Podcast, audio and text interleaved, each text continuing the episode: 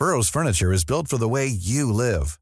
From ensuring easy assembly and disassembly to honoring highly requested new colors for their award-winning seating, they always have their customers in mind. Their modular seating is made out of durable materials to last and grow with you.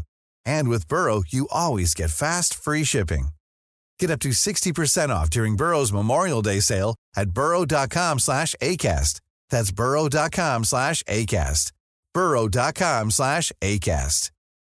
Millions of people have lost weight with personalized plans from Noom, like Evan, who can't stand salads and still lost 50 pounds. Salads, generally, for most people, are the easy button, right? For me, that wasn't an option. I never really was a salad guy. That's just not who I am. But Noom worked for me. Get your personalized plan today at Noom.com. Real Noom user compensated to provide their story. In four weeks, the typical Noom user can expect to lose one to two pounds per week. Individual results may vary. Hiring for your small business? If you're not looking for professionals on LinkedIn, you're looking in the wrong place. That's like looking for your car keys in a fish tank.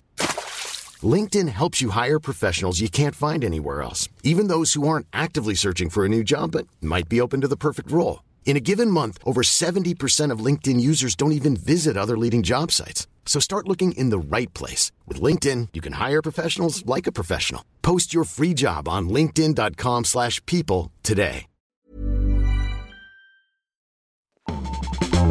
Thank you.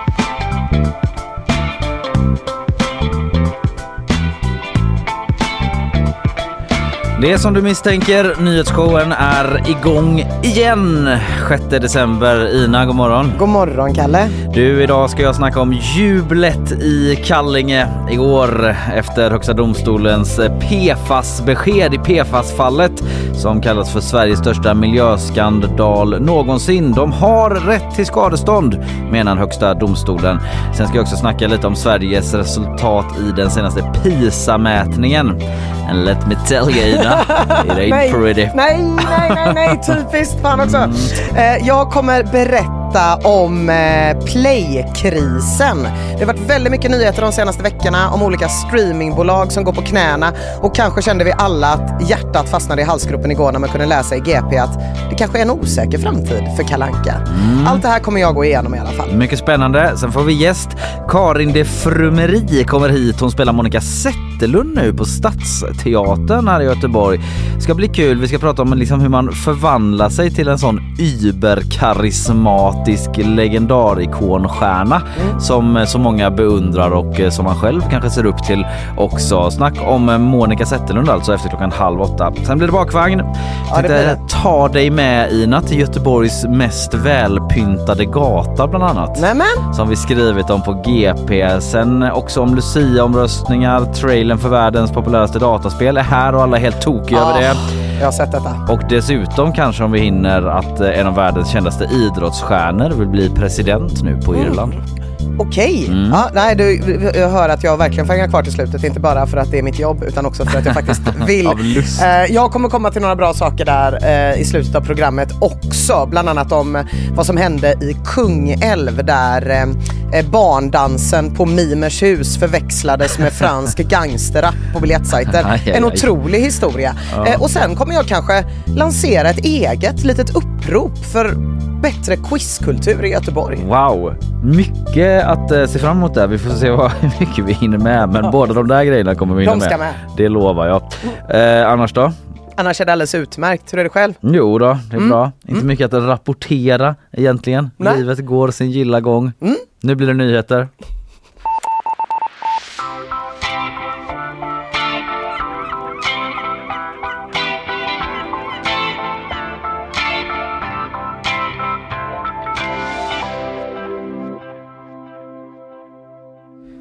Du Ina, så här lät det i Kallinge igår i Blekinge när Högsta domstolen kom med sitt besked i den uppmärksammade PFAS-rättegången som kallas för den största miljöskandalen i svensk historia. Högsta domstolen domslut. Nu jävlar, håll i er nu. Eh, Med ändring av hovrättens dom. Klang och jubel i Kallinge, tårar och glädjescener eftersom att Högsta domstolen då kommit fram till efter en tio år lång process att Kallingeborna har rätt till skadestånd. Har du, eh, haft, eh, har du liksom hängt med på hela den här historien? Nej, inte direkt, utan det enda jag har förstått är att det handlar om någon slags miljögift, någon slags utsläpp som har drabbat människor här då. Så är det Ja. och det är en Det jätteskandal. väldigt dålig sammanfattning, Nej, men jag ska, det var en, en bred sammanfattning och jag ska liksom eh, slå ner det ännu mer eh, här eh, under tiden. Men vi kan lyssna eh, på PFAS-föreningen. Jag ska berätta vad PFAS är också, för Ja, det är folk det. som säkert undrar det. Det är miljögifter eller olika, ja jag kommer till det helt enkelt. Men så här säger ordförande för den här PFAS-föreningen som drivit det här fallet då mot Blekinge kommun. Han heter Herman Afzelius. Så härligt, verkligen. Tio års kamp kan nu äntligen gå in på de frågorna som vi ville från början. Det vill säga, hur ska de här skadorna regleras? Det är klart att det kommer fira hela dagen. Fantastisk lättnad, så skönt. Alltså det här har verkligen varit en David mot Goliat fight. Och vi, vi tog den här fighten och vi vann den. Får starka Erin Brockovich-vibbar. Ja du, den eh, filmtiteln dök upp flera gånger igår här på redaktionen. Mm, men eh, precis. Eh, de slapp alltså då betala runt 10 miljoner kronor i rättegångskostnader bland annat som de skulle fått eh, täcka då om de hade torskat det här. Eh, och det är stor glädje bland de här 150 personerna ungefär som Högsta domstolen nu då anser har rätt till skadestånd eftersom de drabbats av personskador till följd av eh, de här miljöutsläppen. Det är det som har varit liksom knäckfrågan för Högsta domstolen. Men det är också med en viss eh, bitter eftersmak då trots att de fick rätt i HD. Vi kan lyssna lite till på Herman Afzelius. Det är som en, en, ah, ska jag säga en god vän, en advokat till mig har sagt. Rättvisa, det får man inte, det skapar man och det har vi gjort idag. Alltså nu visar det sig att nu har vi lagt ner tio år i onödan. Detta ville vi för tio år sedan. Det här har kostat oss enormt mycket pengar, energi och folk har blivit sjuka också under tiden. Ja, folk har blivit sjuka under tiden, vilket vi kan återkomma till. Men först lite bakgrund då, så att vi tar Ja. alla lyssnare i hand här och är pedagogiska. Så de inte kommer ur det här inslaget med den insikten jag har, någonting miljögifter. Ja, lite mer än så. Lite högre liksom, krav än så har vi. Eh, det var alltså för tio år sedan, 2013 i december, så ganska precis tio år sedan, som vattenverket i Brantafors i Kallinge stängdes när det kommunala bolaget Ronneby Miljöteknik då upptäckte skyhöga halter av PFAS i dricksvattnet. Och vad är då PFAS?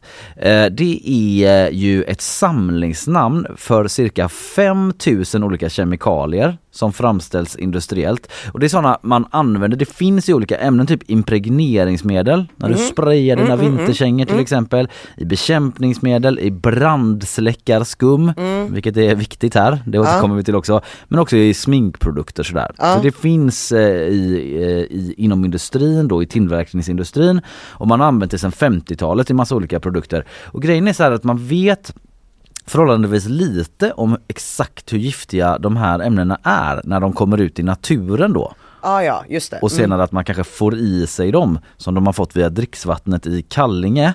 Och, eh, men, men det man vet ändå om det, liksom, eh, även om man är oklar på exakt detaljerna så är det att de här ämnena de orsakar, de ger ökad risk för förhöj, förhöjt kolesterolvärde, ökad risk för förhöjda levervärden, eh, cancer, nedsatt immunförsvar. Så det liksom ökar risken för de eh, flera dåliga saker Ja, helt det. enkelt. Men det är svårt att veta så här, Exakt, exakt hur mycket Ja, liksom. Och är det därför det har dröjt tio år då, det här rättsfallet kanske?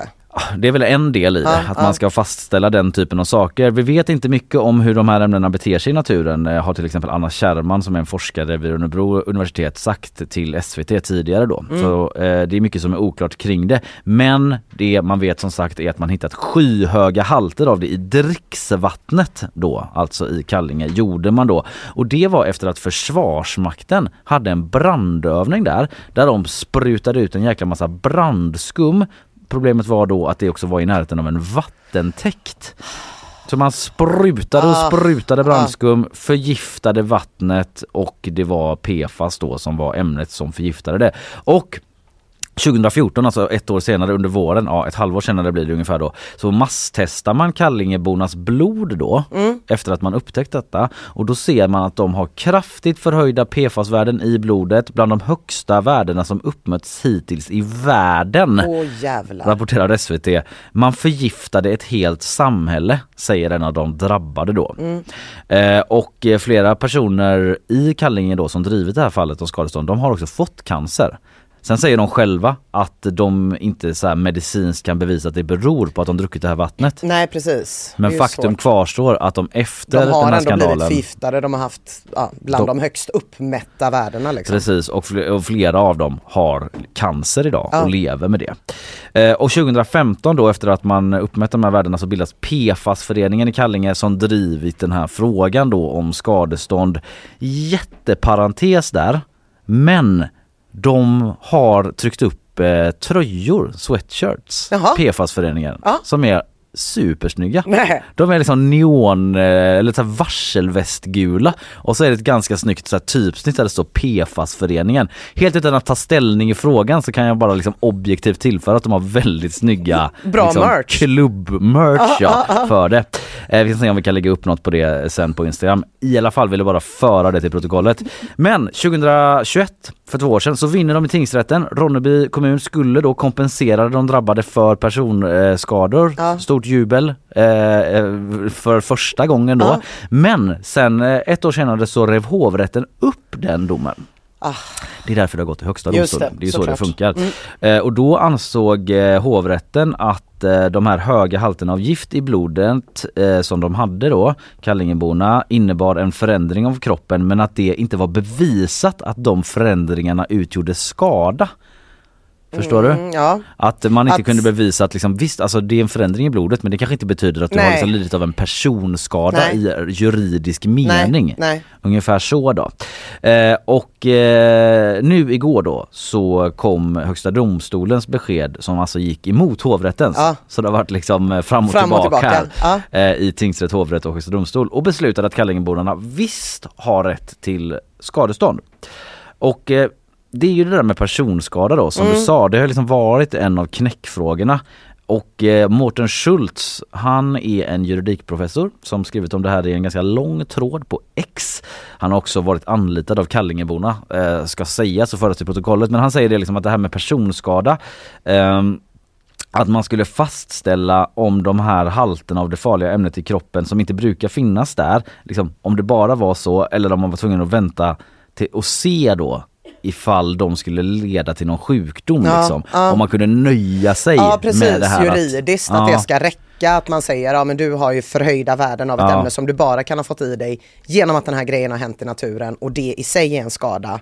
Även om det inte har hunnit uppstå en skada. Liksom. Precis, det är det man har behövt definiera och då går ju Högsta domstolen då på det förra. Att Just det, det. Mm. räcker som personskada att man har de här gifterna i kroppen eh, och då har de rätt till skadestånd. Men det med skadestånd det är nästa grej. Ja, För det. då är det en megalång process, Ja. Mm. möjligen. Det är liksom oklart Ja. men om liksom så här, hur mycket skadestånd blir det? Mm. Eh, ska folk få olika mycket? Liksom. Och eh, Ronneby kommun då, som var de som eh, förlorade fallet i Högsta domstolen. De säger nummer ett att det inte finns några vinnare i det här. Det är liksom ingen som är glad över det som har hänt. Det är ingen bra situation vi hamnat i. Nej. Säger kommunstyrelsens ordförande, moderaten Roger Fredriksson till SVT.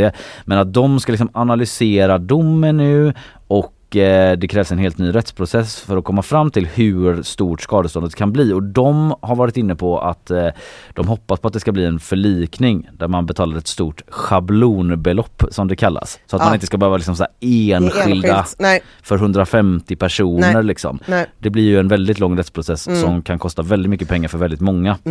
Ehm, och eh, det, det kan ju också bli så att det landar på skattebetalarna i slutändan ändå. Ja, det, är, det är ju det som gör att det inte blir USA och Erin Brockovich. Hur är det Erin Brockovich? Jag har sjukt nog inte sett Nej den. okej, ja men där är det ett företag vilket Ja. ju gör hela den här David mot Goliat grejen ja, men lite starkare. Bara Mm. rent filmiskt alltså, inget illa om PFAS-föreningen överhuvudtaget. Nej. Men, men jag menar bara att eh, eh, det, det blir ju lite annorlunda, det är lite svårare att göra en film på när det är en kommun. För som Ja. du säger, då tänker man ändå direkt, aha, vad, de har ingen försäkring, vad kommer de pengarna Nej, ifrån liksom. Det är mycket möjligt att det kan bli så Mm. att eh, det landar på skattebetalarna för att Ronneby måste liksom finansiera eventuella skadestånd. Men det är spekulation, det vet vi liksom Nej, inte hur det nej. blir med det. Men eh, de verkar i alla fall hoppas på någon typ av förlikning. Och eh, ja, det kan ta väldigt lång tid. Det kan ju liksom bli att vissa Kallingebor resten av livet typ Ja. håller på med det här. Ja. Men det vet jag inte hur lång tid det kommer ta liksom. Men, eh, och då är också frågan om HD nu har sagt det här då, att Mm. bara ja, ni har rätt till, till skadestånd, de här 150 personerna som driver processen. Jag menar då kanske det blir tiotusentals andra invånare Mm. i Ronneby som bara jaha. Ja för vi har ju också förhöjda värden om det då är så som Mm. Mårten Schultz var inne på i den här tråden på X att i, har du förhöjda värden så kan det ses som en skada oavsett om det har lett till en skada. Ja. Så ja det ska ju bli skitspännande att Ja, följa. att det typ i sin tur, den här moderaten i eh, kommunen där har varit inne på att liksom det i sin tur då, att så många skulle kunna begära skadestånd, eh, skulle kunna leda till en situation där kommunen av rädsla för att betala ut skadestånd stänger av vatten till typ så dusch och, och sånt. Eh, det skrev Oisin Cantwell i sin analys, även om han liksom inte trodde det var så sannolikt Nej. den där moderaten att det skulle bli så, men i någon sorts worst case scenario. Mm. Sen har du ju den här grejen med att eh, eh, alltså det är ju Försvarsmakten Ja, som ja. spydde ut det här Ja, skummet från början. Och, ja, liksom. ja, och inget ont om Försvarsmakten men om jag Mm. hade en övning där jag skulle skjuta med en brandsläckare, spruta med en brandsläckare i skogen. Jag hade använt lite mer skum än man behöver. ja, Jag hade extra tryckt några gånger. precis, man Ja. övar ju liksom. Ja precis och så är det så, får man, okej, Ja, men jag tänker liksom inte gå in på det för vi hinner inte det, det är ganska snårigt men det finns ju också en diskussion om typ så här, de här företagen som gör produkter med Ja, PFAS, vad har precis. de för ansvar och så vidare. för då kan vi snacka Erin Brockovich. Då är det en Brockovich-snack, absolut. Och i Uppsala så pågår det en annan sån här process liksom, där vattenbolaget stämt Försvarsmakten för att eh, de har läckt PFAS på ett annat ställe. Liksom, att de vill att de ska kompensera Ja. Uppsala kommun för att de har... Också eh, Försvarsmakten där. Ja precis men då har de inte sprutat brandskum i en övning men det var liksom en annan grej men då, då har det kostat massa pengar för att de var tvungna att stänga av vattnet i Uppsala och sådana grejer liksom och då vill de ha kompensation från militären. Men det är en annan grej och vi liksom lämnar det där här och kan väl sammanfattningsvis bara säga då att de fick rätt i Kallinge, eh, PFAS-föreningen då som gick upp mot Ronneby kommun. De har rätt till skadestånd enligt Högsta domstolen. En delseger Eh, får man kalla det i en process som lär pågå ett bra tag till.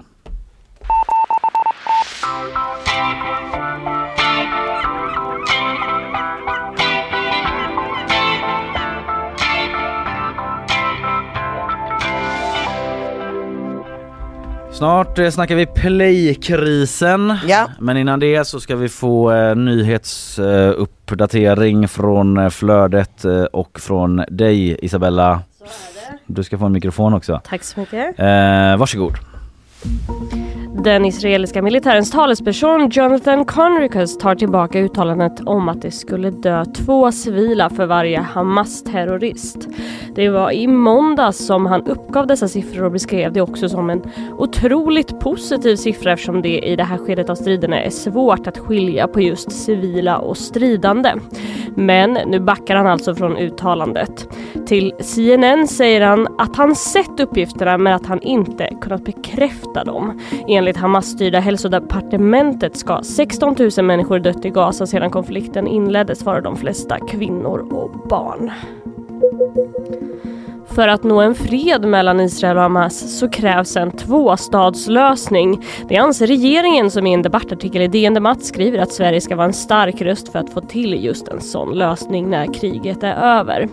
Vidare skriver de att en tvåstadslösning i detta skedet kan framstå som en utopi men att det är för framtiden den bästa lösningen för en hållbar fred. 2023 kommer bli det varmaste året som någonsin rapporterats. Det uppger EUs klimattjänst Copernicus. November innehöll extraordinära temperaturer säger man med medeltempo 14,22 grader vilket är 0,85 grader varmare än det globala snittet som jämförs med perioden 1991 till 2020. Och det är för sjätte månaden i rad som den globala medeltemperaturen varit den högsta som hittills uppmätts. Tack Isabella. Jag läste att eh, WHO beskrev läget som att vi närmar oss mänsklighetens mörkaste stund Ja. när de pratar om situationen på Gazaremsan. Ja, det var, Det var starka ord som grep tag tycker jag. verkligen det var ju från deras eh, representant från, som eh, arbetar på Västbanken, eller deras talperson för Västbanken och Gaza. Som också hänvisade till de människor som är på flykt där. Just det. Att de liksom beskrev det som att de permanent nästan nu är i ett tillstånd av chock. Just det. Och Att man är Alla, nära hela den mörkaste stunden som någonsin har varit. just det. Otroligt hemskt. Du är tillbaka senare Isabella. Det Vad ska jag. vi prata om då? Eh, då, vi ska lite upp, igår pratade jag om det här USA-avtalet, som man, eh, militäravtalet, eh, som Ja. Sverige har, Mm. skulle teckna. Nu är De ska få tecknat. komma till våra baser Ja. och liksom Ja. eh, chill, chilla här i Ja, jag tänkte vi pratar lite om vad det innebär. Får jag bara skicka med där? För Mm. jag tänkte på en grej när jag hörde den här nyheten som jag gärna vill ha svar på lite. Va, vad får vi? Just det, får vi hänga i deras baser? precis. För Jag bara hörde så här, ja vi kommer få göra det här. Så känner man, vad, vad får vi göra i USA? Ja, får vi göra sådana PFAS-brandskumtester utanför Utah någonstans? Det känns liksom? bara som att vi får lite mindre än dem. Jag vet inte varför.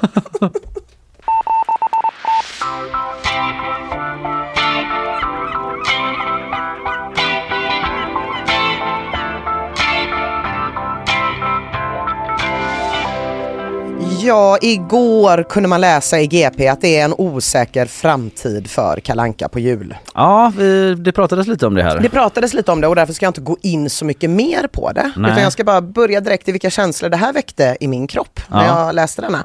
Eh, å ena sidan så tänkte jag ju såklart, det kommer aldrig hända.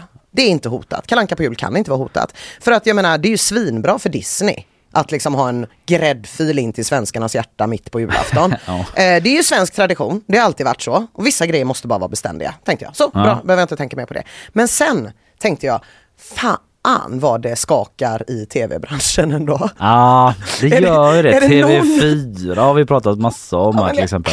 Eller hur? Det känns som att så här, är det någon gång det kan hända så är det kanske nu. För att precis, ingen trodde väl ändå att Let's Dance någonsin skulle kunna försvinna. Nej. Ingen trodde väl att SVT inte skulle ha råd att behålla licensen för Bäst i test. Nej. Ingen trodde väl att Westworld bara skulle läggas ner från en dag till en annan.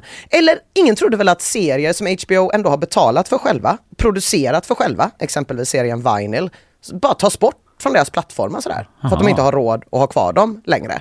Inte händer- råd att de ska ligga där. inte liksom. ens råd att, nej men precis. Nej. Det händer så jävla mycket grejer samtidigt. Och, och vi har ju förlitat oss väldigt mycket på streamingtjänsterna för att kolla på tv. Mm. Eh, jag får inte ens in vanlig tv hemma. Jag har ingen TV hemma. Du, du kollar bara via datorn? Ja. Ja, nej men precis. Jag har ju en tv som jag kopplar in min dator i. Mm. Eh, Men jag har ju ingen antennsladd eller box eller vad fan man behöver för att kolla på olika tv-apparater.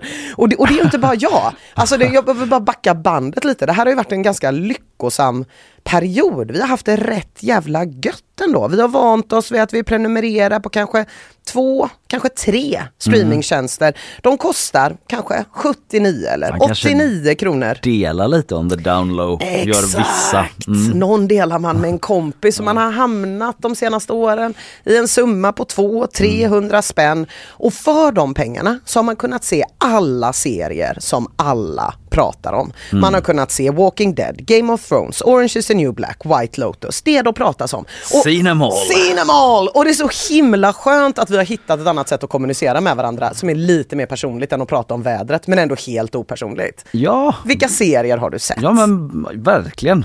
Bra sagt. Och det här har, eh, eh, kan man säga, vi har liksom levt de eh, senaste tio åren i det, någonting som kallas peak TV. Den här perioden som har varit. Liksom. Eh, men som alla pikar så kommer ju något tristare efteråt och det verkar som att det här tristare är här nu. Antalet serier som streamingtjänsterna har beställt och producerar det minskar ganska stadigt och ganska rejält. Mellan 2019 och hösten 2022 så minskar antalet beställda serier med 40 procent.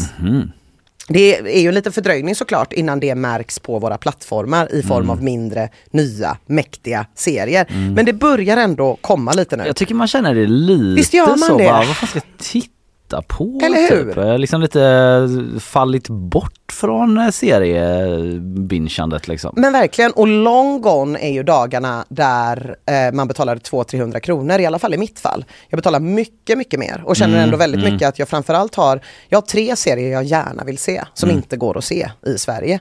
Eh, det är inte riktigt, alltså det, kan, det var, kanske var lite lägerelds-tv Mm. där i början, att alla liksom Ja, ville det. se samma För sak. nu så finns inte de på svenska plattformar, de Nej, du vill se det. Nej, jag precis. fattar, jag fattar. Nej, det är ju det också ja. Och den här utvecklingen eller krisen då, den följer ju exakt samma mönster som allt annat i techbranschen. Men jag tar det snabbt ändå. Mm. En ny cool aktör kommer in på marknaden med ett erbjudande som liksom känns för bra för att vara sant. I det här fallet var det ju Netflix för tio år sedan. Ja. Första månaden gratis, sen var det väl 79 spänn. Och vet du vad du ska få här? En hel säsong av House of Cards som bara landar pang bom rätt ner i din TV. Ja, Det var det. Alla avsnitt direkt. alla typ. avsnitt så där direkt. det vara också. Ja. Och det här var liksom exakt tio år sedan, Ja. 2013 på vintern. Det var fantastiskt. Man signade ett konto. Det räcker till hela tjocka släkten.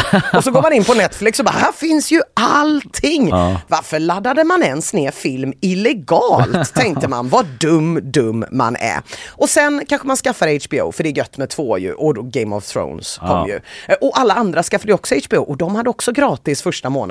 Och då var ju HBO så här, jävlar vad bra det går nu i säsong två så dubblar vi antalet vargar i Game of Thrones. Sen skaffar man kanske Viaplay också för att en sambo är beroende av svensk krimi. Och trots detta kanske man får barn med sin partner, vilket borde vara ett hinder. Och då blir ju Disney Plus ett måste. Äh, Den är också rätt jävla överkomlig i pris. Och sen är det någon obskyr jävla match man vill se. Så man skaffar någon tysk kanal som mest sänder Bundesliga 2. Och man tänker jag ska säga upp den direkt efter St. Pauli Stuttgart. Men det gör man inte. Och så rullar det på, rullar på, rullar på. Inte minst under pandemin.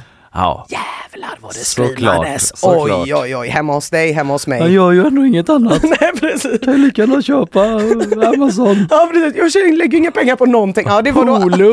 Hulu. Har ni något till mig eller? Jag betalar först och kollar sen. Sky Showtime! Jag har en indisk streamingkanal för att jag så himla gärna ville se filmen RRR. Jag rekommenderar alla, men jag rekommenderar också folk att ta bort den. Ja, ja, jag tror ja. inte jag har gjort det. Bara 59 spänn i månaden, vem vet när man vill se något härligt från New Delhi igen? Ingen nej, vet. Visst, visst. Så 2020, 2021, branschen ökar med 28 procent. Pandemieffekten, in med fler vargar och fler fantasyserier. Det har vi fan råd med. Ja. Och då kan man fråga sig, har de verkligen det? Liksom tjänade verkligen streamingbolagen så jävla mycket att de kunde peta in så sjukt mycket vargar i sina tv-serier? Ja. Det gjorde de inte. Nej, de gjorde inte det. Nej, men världens, det här är precis som allt annat i techindustrin. Världens största mediebolag och investerare har ju plöjt ner pengar i de här bolagen. Mm. Man kanske går lite back, men man tänker de där pengarna, de drar vi ju in sen. Mm. Ja. Alla är nöjda och glada. Sju vargar till i Game of Thrones. Och allas investerare verkar ju av någon konstig anledning tro att det är just streamingtjänsten de investerar i som kommer bli den ensamma stora segraren. Ja. Eh, Det är ju aktuellt med Spotify nu. Jag har pratat om det här i nyhetsshowen innan när Spotify sparkade folk i januari. Det gör de ju nu i ännu högre omfattning. Men runway kallas ju det i den den här världen då. Att man petar in pengar i ett företag tills det lyfter och hoppas att alla andra konkurrenternas pengar tar slut innan ens egna pengar eh, tar slut. Så att ens eget Ja, företag det. kan lyfta liksom. Det är den omvända företagsmodellen. Att förr så kanske man var liten och blev stor. Nu Precis. börjar man, stort börjar och skalar ner. och typ. så tänker Ja. man bara, så länge vi kan döna in mer pengar eh, så, så, så kommer vi vinna över våra konkurrenter. Det är ju precis Och när det. de är borta kan man liksom Ja. lite så. Ja, och då kan man dra igen såklart. Mm. Eh, och det var ju eh, exakt det som har hänt med elskotrar. Eh, när vi, nu är det ju Just inte det. riktigt så längre, men ett tag hade vi liksom så 12 olika bolag som allihopa tänkte att de skulle bli de stora. Ja. Liksom. Och det är också därför vi har så sjukt många streamingtjänster. Mm. Så konkurrensen hårdnar och då börjar alla liksom hålla lite hårdare i sitt eget material. Disney-filmer och Marvel, det kunde man ändå se på Netflix en gång i tiden, men det flyttade sen till Disney+. Plus. Och X-Files. Det här upprörde ju inte jättemånga, förutom min sambo som blev så sur att han köpte alla säsonger på X-Files på DVD-box istället. Mindre av det roliga var kvar på Netflix, så man skaffade ju det där jävla Disney+. Plus. Så blev det 2022 då. Och det är det första året sedan starten som Netflix har förlorat prenumeranter. Aktien sjönk. Mm. Andra bolag blir lite nervösa. Kan det bli färre prenumeranter? Det skulle ju bara bli fler hela tiden. Ja. Nej, vet ni vad? Tänkte de. Vi ska nog inte slänga in så jävla många vargar. Det är nog inte det vi ska göra Q3 2022. Låt oss göra den här sjuka grejen Q3 2022 istället. Tjäna lite jävla pengar. Ja, låt oss. Inte röda siffror den här gången. Och det här det har ju liksom dratt igång en jävla rörelse som inte bara påverkar antalet vargar i fantasyserier utan faktiskt har riktiga konsekvenser. HBO slog ihop sig med Discovery. Disney Plus började visa reklam. Netflix slutade med lösenordsdelningen. Viaplay, ja Viaplay det är en helt egen historia men, men de har ju sagt upp en fjärdedel av sin personal och sen ännu fler. Kaos på börsen. Kaos på börsen. Mm. Disney tog bort 700 tjänster tidigare i år. Seymour läggs ner helt. Ja. Och Netflix storsatsar på svensk krimi. Ja, det är lite konstigt. Ja, det sticker ju ut då. Det sticker ut och man tänker först att så här, ah, men då kanske det ändå går rätt bra. För alltså det här kanske inte är ett tecken på den här krisen. Mm. Nja, tyvärr. Alltså igår kom nyheten att Netflix ska storsatsa på svensk krimi. Bland annat att de ska göra en serie ihop med Camilla Läckberg. Ja, ja. Och Camilla Läckberg, hon gjorde tidigare eh, serier och filmer för Viaplay, men gör nu för Netflix. Och så här sa Camilla Läckberg i P1 igår om krisen i tv-branschen. Ja, men det är ju så också att alla omvälvningar i branschen som sker just nu gör ju också att det öppnas upp nya möjligheter. I alla fall för Camilla Ja, Läckberg. chaos is a ladder, säger Camilla Läckberg till Ekot. Ja. Åh, vad fint att du fick en Game of Thrones-referens där. Ja. Den enes död, den andres bröd. Det är stora jävla omvävlingar. Transferfönstret, det är vidöppet Mm. så att säga. Och det här kanske jul med Kalanka är en av dem som ska byta lag, vem vet? Ja. Eh, på tal om det där med transferfönster så har ju fotbollsjournalisten Olof Lund, Mm. eh, eh, det finns en lång intervju med honom på GP som han gjorde för några dagar sedan som jag Mm. tycker att man ska läsa. Där han berättar lite mer om hur Viaplays kris är en mardröm för allsvenskan. För att om de svenska streamingtjänsterna går dåligt då kommer det vara de svenska ligorna som drabbas då. ja, just det. Lagen får mindre pengar också då. Lagen får mindre pengar och han menar ju där att eh, för, det är jättesvårt för Viaplay och TV4 för att de kan ju inte gärna ta ut ännu högre avgifter. Det är redan svindyrt men det kostar tio gånger mer för Viaplay och TV4 att köpa in Premier League och Champions League jämfört med vad det gjorde för tio år sedan. Ja, Så de där sändningsrättigheterna har ju bara skjutit i höjden. Så priserna riskerar ju då att gå upp och utbudet att gå ner, inte minst inom sport.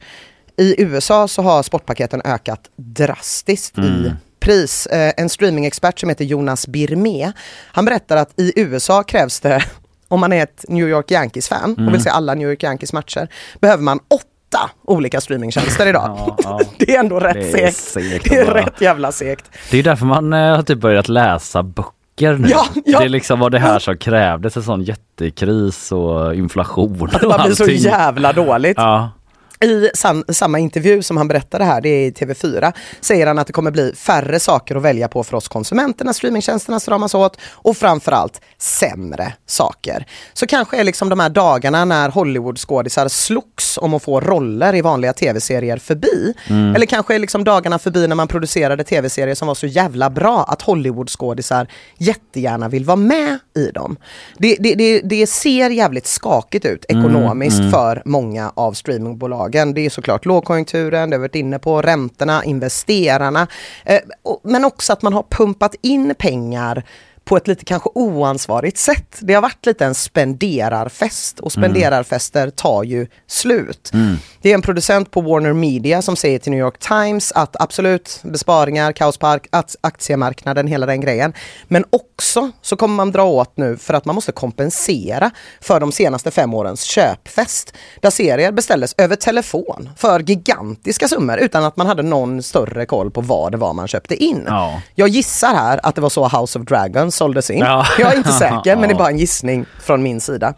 Den var skit. Och det här som jag sa i början med att HBO inte ens har råd att ha kvar alla sina gamla serier.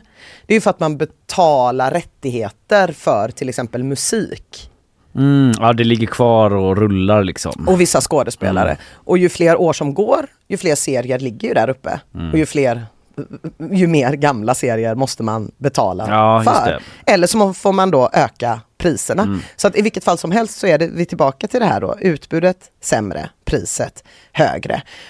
Och det gör att man lägger ner serier ganska abrupt Mm. nu. Som eh, senaste säsongen av Westworld eller The Great eller Let's fucking dance. Mm. Och TV4 har ni varit inne på men jag menar man var ju inte direkt förberedd på att vi under 2024 inte kommer kunna se Talang, Biggest Loser, Lotta på Liseberg och Parlamentet. Nej, Det var inte en framtid man såg som något Nej. rimligt. det är Liksom. inte ett Sverige man känner igen. Inte ett Sverige man känner igen. Svångremspolitik gäller. Och så här sa Marie Nilsson som är VD på Media Vision. Hon håller på med så här analys för media och telekomindustrin i Norden till Ekonomi och Ekot tidigare i år. Alltså det här toksatsandet på extremt dyrt innehåll, det tror jag nog att vi får vänja oss av med. Alla de stora aktörerna har så att säga dragit i någon form av handbroms och eh, vi har nog haft någon form av eh, contentbubbla skulle jag kunna uttrycka det som.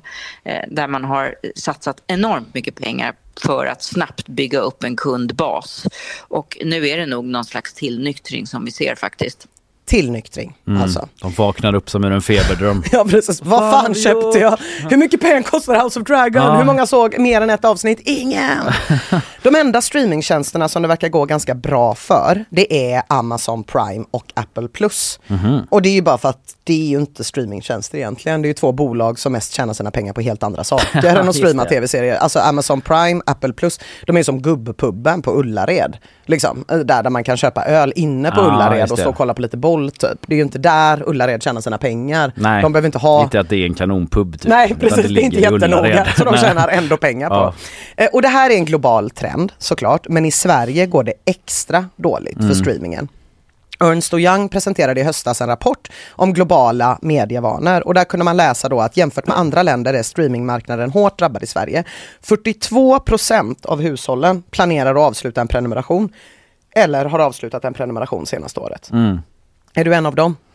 Eh, som planerar att avsluta en prenumeration. Eh, jag tänker ju på det var och varannan dag liksom. Men jag har inte liksom, det har inte, det har inte kommit in i min typ så kalender Nej. att jag har planerat in det. Nej, just Men det. visst, det ligger väl liksom i farans riktning så att säga. Det gör det. Ja. Eh, Och det här är mer än i andra länder då. Globalt ligger snittet på 33 procent, vi har 42. Och vart leder det här då? Vart leder det här Kalle? Vet inte, linjär-tvns återkomst. Piratkopieringen. Ah, ja. Den ökar såklart. ja, såklart. Jättemycket. Aftonbladet och Demoskop gjorde en undersökning för några veckor sedan och där säger en femtedel av de svarande att de kan tänka sig att titta på piratkopierat material. Mm. Bland männen är det mycket mer, där är det en tredjedel. Jag gissar att det är för att män generellt tittar på mer sport på tv. Ja. Att man kanske är mer van vid det då. Eh, hälften av de som har tillfrågats i den här undersökningen tycker att det streamade utbudet är för dåligt. Hälften tycker att det är för dyrt och det här är precis som Ernst Youngs undersökning visar att folk är jävligt missnöjda. Många svarar att de kommer säga upp tjänster nu då och att Netflix, det är den som ryker allra först. Och det är fan sorgligt. För det var ändå de som med House of Cards fick oss att liksom älska streaming en gång i tiden. I måndags, och det här blev jag ganska chockad över, meddelade Skatteverket att 600 000 svenskar har tillgång till olaglig IPTV. Det är svinmånga. Ja, det är det är så jävla många. Och IPTV och som är olaglig då, det är ungefär som någon slags piratkopiering kan man säga. Men det är för folk som inte orkar lära sig vad en torrent är. Så att det är någon slags streamgrej man håller på med då. Imponerad över folk är så tekniskt Ja, eller hur? i framkant. Eller hur? eh, och det är väl så här att folk kanske känner att de inte orkar hålla reda på massa olika tjänster. Att man inte orkar jonglera tio abonnemang. Nej. Eller ännu värre när man får en serie borttryckt framför ögonen på sig. Mm. När man har två avsnitt kvar. Och så vill man ändå hänga med på snacket i fikarummet och sådär. Så att det är kanske inte så jävla konstigt att allt fler laddar ner eller skaffar IPTV. Och jag tror faktiskt att vi har Mm, ja, att vi inom ett år Mm. når en punkt där fulstream är det nya mainstream igen.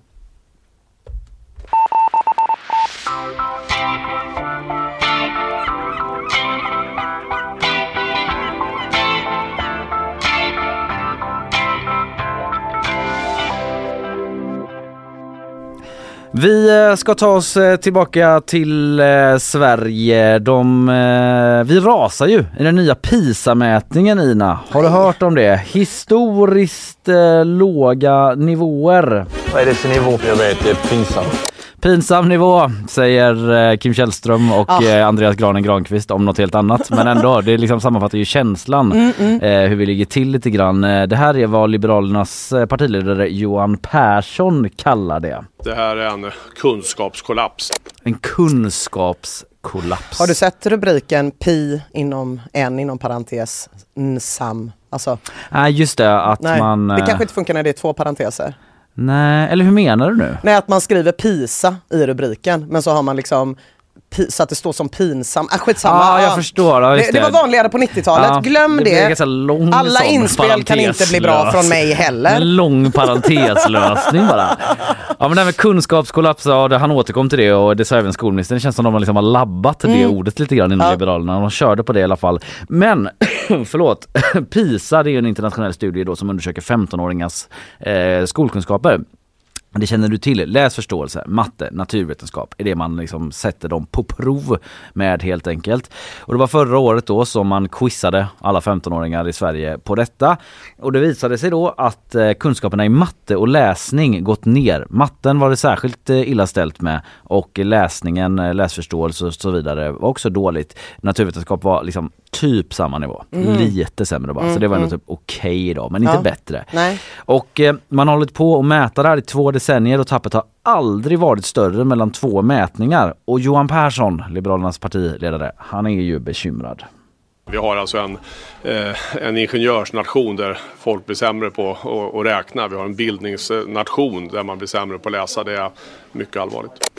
Ingenjörsnationen Oj! Sverige. Ja, jag, jag kände direkt att jag aldrig har identifierat det riktigt. Men eh, Nej, det är kanske inte den det man tänker på först med Nej. Sverige. Men visst, eh, det finns väl en annan Ja. ingenjör I guess. att de säger det när man är utomlands hos Sweden. Zlatan, no no, engineers. Engineers. Ja, you have so many good engineers in Sweden.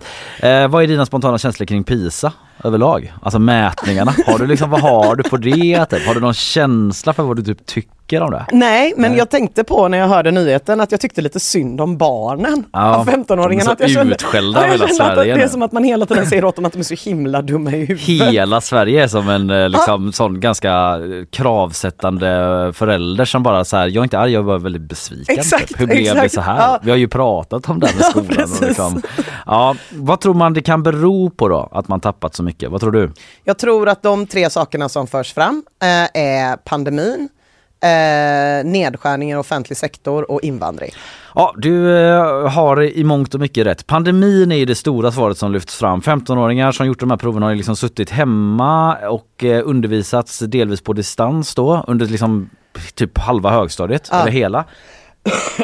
och eh, i Sverige var ju dock skolorna öppna då i ganska stor utsträckning. Ja, just det, men inte högstadieskolorna va? Nej, det var stängt bitvis i Ja. alla fall, men man har inte sett den där eh, effekten av att vi skulle gått bättre än andra länder i undersökningen Nej. då, för att vi var ändå liksom mer öppna än i till exempel ja. Storbritannien som Mm. i och för sig inte. Ja, i alla fall, en mattelärare som vi snackat med på GP, hon är inte förvånad. Hon lyfter att ströfrånvaron har ökat mycket efter covid, vilket förstås liksom sätter sig på skolresultaten. Och eh, eh, en annan lärare som Aftonbladet pratar med eh, säger att hon inte heller är eh, förvånad då att eh, hon pratar om att Sverige liksom har blivit förförda av digitaliseringen. Hon säger så här att vi har politiker som skriker sig hesa om att vi ska ha datorer men det finns forskning som visar att det är bättre att läsa en vanlig bok. Det är kanske där man borde satsa, säger hon Mm. till Aftonbladet då. Man har pratat med mycket olika lärare just för att det är svårt att fastslå rent vetenskapligt forskningsmässigt Ja. vad det beror på. Ja. Det är svårt att forska på så många barn Ja, men och så stora faktorer och sådär. Såklart. Jag misstänkte också med de tre sakerna jag tog fram att det är lite så här olika politiska läger passar nog på att göra sina poänger Ja. på de här låga resultaten. Så kan det liksom. säkert vara. En annan lärare i Lomma i Skåne som jag och pratat med säger att, eh, pratar liksom om saker som sker utanför skolan också som gör det svårare för barn att eh, koncentrera sig. Det är ju sociala medier, spel, influenser som påverkar, som tar både deras tid och eh, energi tror jag. De har inte samma uthållighet att räkna uppgifterna. De är liksom TikTok-skadade. Jag är ju TikTok-skadad, det är klart att de är också Mm. Hur snabbt hade du zonat ut när du fick ett sånt matteproblem ställt för dig?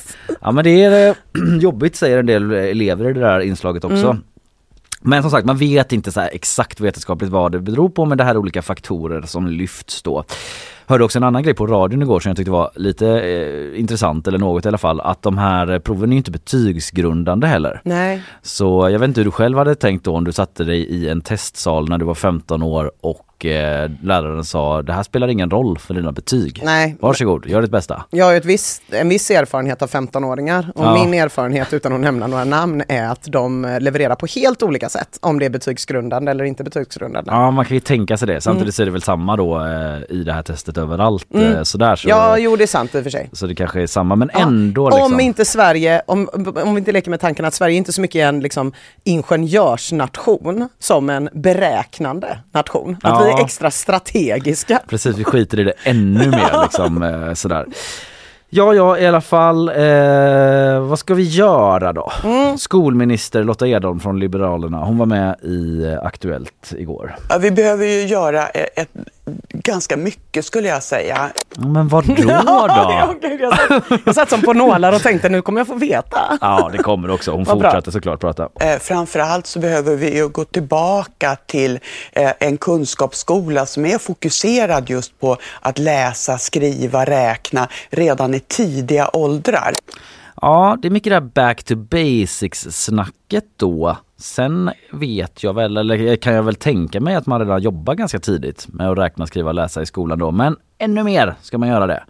Eh, Lotta Edholm menar att de elever som klarat sig dåligt i de här proven, liksom, de måste lära sig läsa mycket tidigare än eh, vad de eh, gör eller vad de gjort. Och det är ju ett väldigt starkt fokus för den här regeringen, just att satsa på läsning, eh, riktiga böcker, bemannade skolbibliotek, fler eh, speciallärare för de elever som behöver det.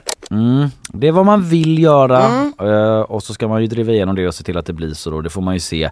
Eh, hon vill också att staten ska skjuta till mer pengar då till skolan för det här och eh, från Liberalernas håll vill man ju även att staten ska ta kontroll över skolan. Ja, jag visste inte det, men de, ja, de är Ja. på det här förstatliga skolan-spåret. De har varit på det ganska länge har och varit liksom ganska ensamma om det. Men vi får väl se om det blir nya vindar som blåser då Mm. efter detta när man får PISA slängt i fejan på det här sättet. Sen pekar de faktiskt ut friskolorna också som en bov i dramat Jaha. trots att hon ju själv har ju suttit i friskolekoncern i styrelse Mm. eh, innan hon blev minister då. Men hon säger att hon är för valfrihet men säger till Aftonbladet att så här, incitamenten för vinst är för starka i förhållande till incitamenten för god kvalitet i skolan. Alltså typ om man tolkar lite att skolorna friskolorna är mer inriktade på att tjäna så mycket pengar. Mm. Eh, kan man kanske säga. Och att det råder betygsinflation, lite så glädjebetyg Ja. för att man vill att det ska vara bra betyg på en skola, att man har färre behöriga lärare på friskolorna och sådär. Och hon säger att man varit naiva i friskolesektorn. Men vänta lite nu, betyder det att du själv har varit Mm. naiv då? Eftersom Mm. hon just satt i den här Tellusgruppen eh, tidigare. Eh, Aftonbladet frågar så här, du pratar om en nai- naivitet i, friskol, i en friskolesektor som du själv arbetade för. Hur går det ihop? Ja. Under Aftonbladet. Då svarar hon, jag är för valfrihet men det som är problemet är att incitamentkrafterna i vinst är för starka i förhållande till incitamenten för god kvalitet.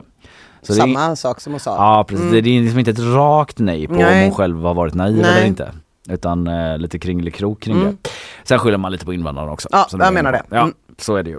Eh, och eh, det är bristande integration då som är en Mm. bi- bidragande orsak där enligt regeringen. Men för att sammanfatta då, historiskt svag insats av Sverige i PISA-mätningen och det är inte bra. för det är ju på det sättet. Jag vill se den debatten när någon säger fast jag tycker inte det. Nu är det ju det här sättet vi har valt att mäta kunskap Ja, på. Vi har liksom, för nu är det PISA och då ska man vara bra i det, annars är alla dumma i huvudet. eh, Och eh, nu gick det inte bra den här gången, så får vi se hur vi kan eh, kika på det.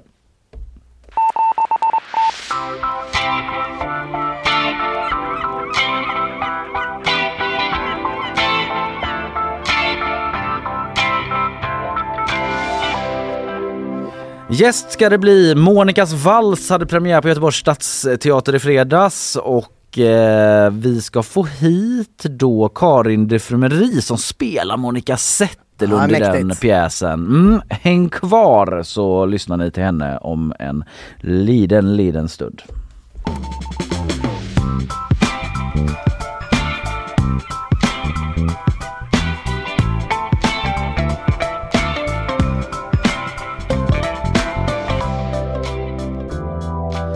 Nyhetsshowen är det som det här programmet heter. Det är den 6 december. Ina Lundström, Jajamän. Kalle Berg är det som sänder idag och i fredags så hade ju pjäsen Monikas vals premiär då här i Göteborg på Stadsteatern. En balanserad och mycket övertygande rollprestation tyckte vår recensent om dagens gästs gestaltning av den svenska jazzsångerskan Monica Zetterlund då. Så vi undrar hur det är att gestalta en sån här liksom überkarismatisk legendar som så många har en bild av och beundrar också och som man kanske ser upp till själv. Men jag står för att prata om detta har vi Karin de Frumeri. Välkommen hit Karin! Tack så mycket. Hej! Hej! Får, man börja med att fråga hur det kändes liksom, eh, för premiären var i fredags, då skulle Ja. du liksom ta ton som Monica framför Ja. publik för Ja. första gången. Ja. Hur, hur sov du natten till fredag? Alltså grejen är att jag sover, de timmarna jag sover nu för tiden sover jag ganska bra för att jag har en litet barn hemma som vaknar så jäkla tidigt. så att jag eh, lider av kronisk trötthet. Så, att, så det, det sov jag, men jag var oerhört nervös. Du var det? Ja, Ja. det var jag faktiskt. Det, det här projektet betyder väldigt mycket för mig just för att Monica Z är min stora förebild. Och har varit eh, sedan jag var liten. Jaha, hur var det då när du fick eh, frågan eller möjligheten att spela henne då? Ja men första impulsen är ju bara, ja gud vad kul! Och sen börjar jag tänka så här, hur fasen ska jag göra det här då? Eh, så det har verkligen varit skräckblandat. Hur, hur gör man det rättvisa? Ja, alltså jag eh, satt igår och kollade på lite gamla klipp på Monica Zetterlund Mm. och det slår en ju, alltså man ser på henne i typ två sekunder, Mm. att det är så helt otroligt vilken så karisma hon Ja. har som går liksom genom tid och, och bild och dator Mm. och allting. Eh, alltså hur man tar sig an, alltså så här, inge, inge, no offense typ din personliga karisma, men att ändå spela någon som har den internationella megakarisman liksom. Ja men alltså det är ju skräckblandat för att man vill äh, Större delen av publiken har ju en relation till henne. De har sett henne, hört henne, kommer vare sig de vill eller inte kommer göra en slags jämförelse. Hur likt är det? Varför, varför ska just hon spela Monica? Alltså, man hör liksom publikens eh, processer i huvudet. Och, och hur, hur slutar man höra dem? Eller hur slutar du höra dem? Nej men jag tror, alltså det jag landade i arbetet, det var ju liksom att jag måste ju hitta Monikas röst i mig. Det låter ju kanske lite flummigt, men eh, jag tänkte från början så här, ska jag gå liksom utifrån och in? Ska jag försöka bli så lik henne som möjligt i, i tal? Utseendet är ju maskavdelningen som gör, och de, de har gjort ett fantastiskt eh, jobb liksom. Men eh, sen så landade jag att jag kan liksom inte starta det. Jag måste försöka förstå utifrån mig själv, de situationer som är i pjäsen. Mhm. Eh, hur, eh, vad är det för situationer, vad är det för vilja jag driver här, vad är liksom relationen till den här personen och sen addera liksom lite Monica på det på något sätt. Ah, okej, ja. Så att jag tror att jag har landat i liksom, att det är ju min tolkning av vem Monica kan ha varit och Mm. hennes artisteri. Liksom. Vad hade du för bild av henne? Det är en stor fråga. Hon är ju liksom Mm. mångfacetterad person, men av henne som person eh, innan då? Nej, Hur men var jag- hon? Ja, men på, på många sätt en otroligt liksom... Eh, alltså förstå mig verkligen rätt nu, men enkel människa utifrån liksom. Jag upplever inte att hon hade något av det här eh, bilden av sig själv som stjärna eller liksom speciellt utvald eller liksom som gled fram på någon Mm. slags tro på sin egen talang eller sådär. Eh, och är uppväxt i liksom industrisamhälle, liksom ute i skogen. Och, men det är också orättvist att säga enkel, för att hon var ju oerhört komplex också i sitt... eh, men hon, hon levde ju i en tid där kvinnor kanske inte skulle göra karriär, de kanske inte skulle lämna sitt barn hemma hos sina föräldrar. Alltså hon gick ju emot många konventioner. Mm. Och det tror jag också eh, påverkade henne mer än vad hon skriver om i sin, sina bi, sin biografi. Mm. Helt enkelt. Hon har ju också det här, alltså dels den här eh, sång och jazzkarriären där hon spelar in skivor med liksom världens coolaste Mm. jazzartister. Jag vet. Bara det typ, alltså jag vet inte, det är som att någon artist idag skulle göra en låt med Taylor Swift då. Ja men precis, Liksom, men man, blir ju alltid lite, man blir ju alltid lite på något konstigt sätt stolt över att det kom amerikanska jazzmusiker och blev Ja. så imponerad av en av oss. Ja, typ. reste hit typ, Ja, och spelade ja. piano Ja. med henne så. Men hon har ju också det här liksom Hasse och Tage, lite Mm. sådär, eh, kanske inte buskis men hon, hon, hon liksom... Men revy, komedi. Ja, revy, ja. ja. ja men hon, det, det, apropå hur jag upplever henne. Jag Mm. upplever henne som, hon hade liksom en riktning framåt. Hon gjorde saker, delvis för att hon har själv sagt att jag gjorde inget som jag inte ville. Eh, och det vet jag inte om det är sant. Liksom, för att hon hade ju också, hon kom ju hem från New York efter hon hade varit där första gången. Och var ganska låg liksom, för hon hade fått sina smällar. Hon hade upplevt rasismen i USA och eh, sexismen, alltså sådär. Mm. Eh, och gick inte med på det utan åkte hem. Och då hade hon en period när hon var ganska vilsen, tror jag. Eh, och då hamnade hon i revyvärlden. Liksom. Så att jag vet inte hur aktivt val Med typ Hasse och. Tage och det Ja, liksom. precis, precis. Ja, ja. Men vad, vilken, vilken Monica var det som träffade dig först? Ja men det var nog revy-Monica faktiskt. Eh, utifrån ja, men Hasse och Tage-revyerna och eh, sånger från eh, Spade Madame till exempel. Eh, och Angöra en brygga och Ja, sådär. Det är, min, senare en av kanske. mina älsklingsfilmer. jag har sett den så många gånger. Så Ja. det var liksom ändå det komiska Monica på något sätt. Och sen har det ju växt. eh, Mm. Och min favoritplatta är som många andras, den med Bill Evans såklart. Som Mm. ju var hennes favoritplatta också. Och han är ju en av de stora jazzpianisterna. Ja, precis. Men du hade ju liksom eh, en relation till Monica Zetterlund innan, du var liksom ett fan eller vad man ska Mm. säga. Sen då när du väl ska göra den här rollen, hur mycket research blir det? Sitter man liksom och plöjer igenom gamla filmer och klipp eller vill man liksom hålla sig ren på ett annat sätt? Eller hur gör du? Ja, men jag tror jag läste ganska mycket. Jag läste hennes biografi flera gånger liksom, eh, och läste om henne. Det finns eh, också en fotograf, alltså en fotodokumentation från en av hennes sista turnéer. Eh, och sen tittar jag också på klipp för att liksom hit, hitta toner eller nyanser av henne. Liksom, både i minspel och eh, sen lyssna jättemycket på hennes sång. Mm. För att hitta också en ton där, inte kopiera men eh, påverkas av hennes fraseringar och sådär. Mm. Eh, sen så, jag visste ju ganska mycket innan. Jag hade ju en stark relation till henne. Så att, Har du pluggat in någon sån värmländska? Jajamän. Liksom? Jag har haft en Hagfors eh, dialektcoach faktiskt. Ja, har du det? Ja. På Messenger. Så jag skickar repliker till henne och så spelar hon in. Eh, för Hagforsdialekten är ju väldigt speciell. Jag känner till Karlstad-dialekten men det är helt olika Aha. dialekter. Ja. Vill du, jag vet att eh, det är alltid lite taskigt mot skådisar att be om smakprov och sånt där, att de inte gillar det. Eller så här musiker som inte vill sjunga och så. Ja. Men vill du ge oss lite Hagforsdialekt? Ja, nu ska vi se. Jag kan ta den här repliken som är man kanske inte ens fattar vad jag säger, men så här, tusenbaggistävlingar. Det tog en stund innan vi förstod att det var en sångtävling. Men tusen bagis, tusen kronor och tävlem!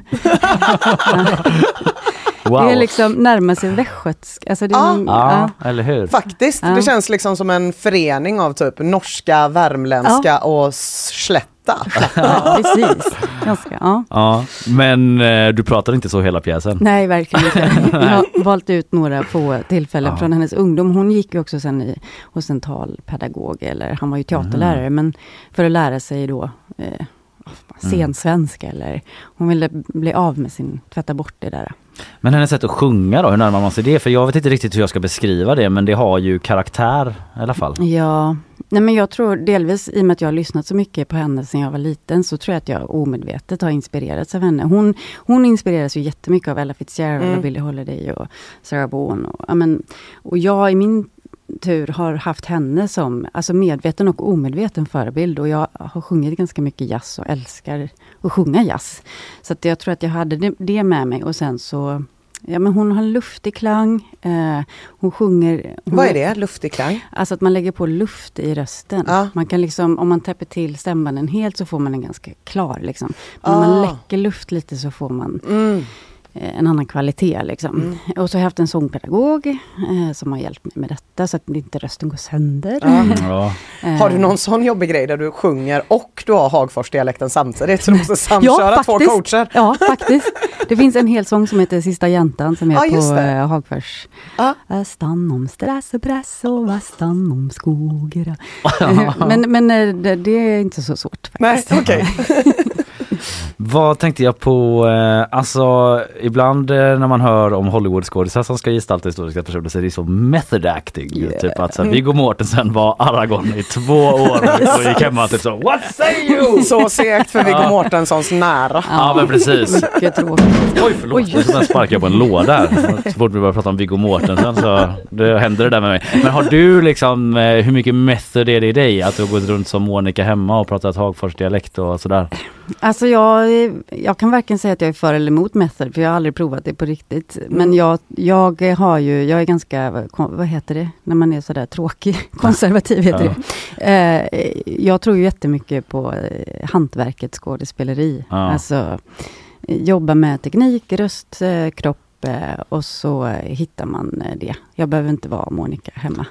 Karl, vår producent, berättade en sån historia igår om att Dustin Hoffman skulle spela någon som var jättetrött någon gång. Att han hade varit vaken hela natten Ja. bara för att få den känslan. Och då hade Ja. Laurence Olivier, Olivier sagt så bara Have you tried acting? Ja, just det. Have tried acting? Ja. Ja men jag är nog lite som Laurence och Olivier. Ja. Mm. Ni är ju, ja. Det är ju inte bara du som kommer vara Monica på Mm. Stadsteaterns scen. Eh, har ni tre, va? Mm. Liksom eh, samkört eh, hur man tolkar Monica på något vis? Jo men vi har haft samtal och pratat och tittat på klipp tillsammans och Mm. liksom pratat om vad uppfattar du? Vad är liksom, ser du någon liksom kärna eller ton eller sådär? Och sen, eh, men sen represen- vi representerar, eh, jag är Monica i alla åldrar så att säga. Mm, mm. Och sen så finns det en som speglar äldre Monica och en som speglar yngre Monica. Så vi, det finns också ett liksom, tillåtet utrymme för att Ja. tolka lite utifrån eh, det där. Och det är ju också att han som, Claes Abrahamsson som har skrivit kallar ju det för ett drömspel. Så att det är också tillåtet i formen att inte vara så logisk eller vad Mm. man ska Mm. säga. Eller verklighetstrogen. Men, men vi har ju absolut försökt hitta liksom någon slags botten som är samma. Är du rädd för att du ska liksom bli trött på Monica Zetterlund nu när du är så inne i henne och hennes liv under en ganska lång tid nu när ni ska spela det här liksom? Nej, jag tror att det är tvärtom faktiskt. Ja. Än så länge. Det är, alltså det är någonting med att man, eller för min del, att jag bara, det blir bara fördjupat på något sätt. Jag vet inte Mm. varför, men jag älskar henne. Ja. Vad... eh, Jag måste bara fråga, ja. apropå det, var det, var det som att, eh, för jag tänker, din stora idol, Mm. fick du veta på andra håll först att så här, det kommer sättas upp en Monica Zetterlund-pjäs? Nej. Nej, utan du bara fick frågan rakt knallfall? Ja, min dåvarande chef ringde och sa, jo vi ska ju göra en pjäs som heter Monica Svall. Så jag bara, okej. Vill du spela Monica Z? Jag tänkte bara om du tycker om den musiken och sådär. Jag bara, eh, bara skojar du eller? Det är ju min idol, min husgudinna. Ja just det, nästa år Ina spelar Bruce Springsteen. Skriver Karl. Och apropå det så måste jag också fråga, var det lite, hur kände du när Monica-filmen kom och du inte var Monica? Nej, men jag har aldrig identifierat, jag tyckte det var konstigt att de ville att jag skulle spela Monica här. Jag ser inte Alltså? ett dugg ut som henne. Jag är mörk, Ja. vi, jag har ett ganska smalt ansikte, hon hade ganska breda kind. Alltså så jag, eh, jag har faktiskt inte sett den filmen. Nej, nej. För jag var rädd att jag skulle bli besviken. Ja okej, och du, ja, man kanske vill undvika och liksom ja, Ja, nu- närma sig någon annans tolkning ja, ja. också tänker jag. Absolut, Ja. så var det. Jag tänker nu när du har le- levt så nära Monica Zetterlund i tanke eh, under en tid här då. Alltså hon hade det var ju ett väldigt tragiskt slut för henne. Mm, mm. Alltså när det, det måste ju smyga sig på ibland. Eh, eller Jo, försöker det- man liksom tänka bort det? Eller jag menar vad, vad känner du kring det? Nej men det finns som en underton i, i eh, regissörens tolkning av pjäsen. Mm. Eh, bara som en sån sak att vi har, det här låter makabert men det är, väldigt, det är faktiskt vackert. Eh, väldigt mycket rök i föreställningen. Delvis för alltså att det är drömskt liksom. Mm. För hon minnen. brann ju inne för Ja, de lyssnarna som precis. inte vet det. Mm. Precis, på grund av hon rökte i sängen. Mm. Ehm, så det finns liksom med och det finns en liksom replik som är så här, hon pratar om döden och rädslan för döden. Eller, hon känner att döden är påtaglig för det är så många omkring henne som dör. Och då säger hon att jag vill inte brännas, jag vill odla marken, jag vill Mm. bli maskarnas föda. Mm. Ehm, sådär. Det, ja. Ja, det säger Karin de Frumeri som alltså spelar Monica Zetterlund i Monikas vals som eh, sätts upp nu på Göteborgs stadsteater, hade premiär i eh, fredags. Mm. Tusen tack för att Tack du kom hit. Ja, tack tack så mycket. Tack. Hej. Hej.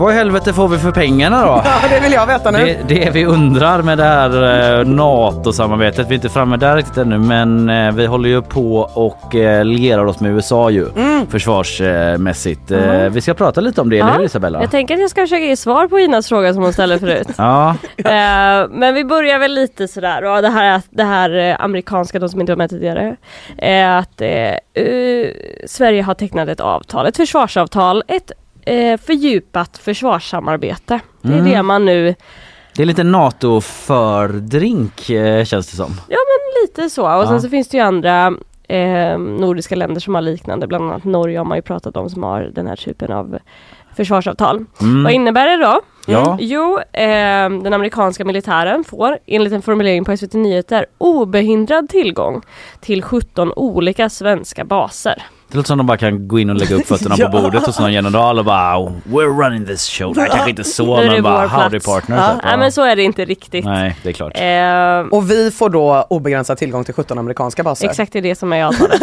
Area 51. Inte så. Kommer någon jävla menig från... Eh, Man tänker att det är 91 Karlsson. ja, som bara kommer in och bara, vad är det här då? Släpp inte ut den! Och bara, så kommer en alien som bara springer ut. Ja, Men 17 är ganska mycket i relation till typ Norge som har fyra stycken. Aha. Så eh, de sträcker sig... bjussar. Mm. Ja. Ja. Eh, från norr till söder kan man säga att de här ligger. Eh, Visby, Boden. Mm. Visby Ah, kanske ja. inte är, det har man ju hört mycket om Gotland att man har, Ja. ska ha försvarssamarbete där. Omtalade Ronneby som vi Ja, pratade om ja, ja. tidigare. Där Just kommer ha. Närmast oss. Eh, Don't mind the brandskum. Nej, liksom. håll inte Nej. på med PFAS.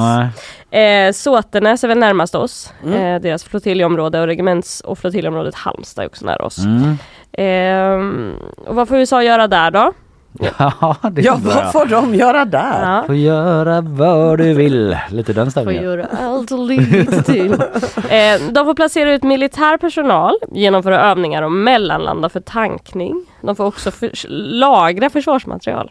Ja, ja, ja. Mm. Inte kärnvapen. Nej, viktigt. Distinktion. Står Ja. det så om i det finstilta? Ja, inga ej kärnvapen. Mm. Ja, ja, det är ju viktigt. Men Ja. de har ett litet skåp där. Man ser framför sig att det är som, eh, jag vet inte, någon Vad är det för, klubbstuga. ja, typ att någon vad är det för som, lås på det?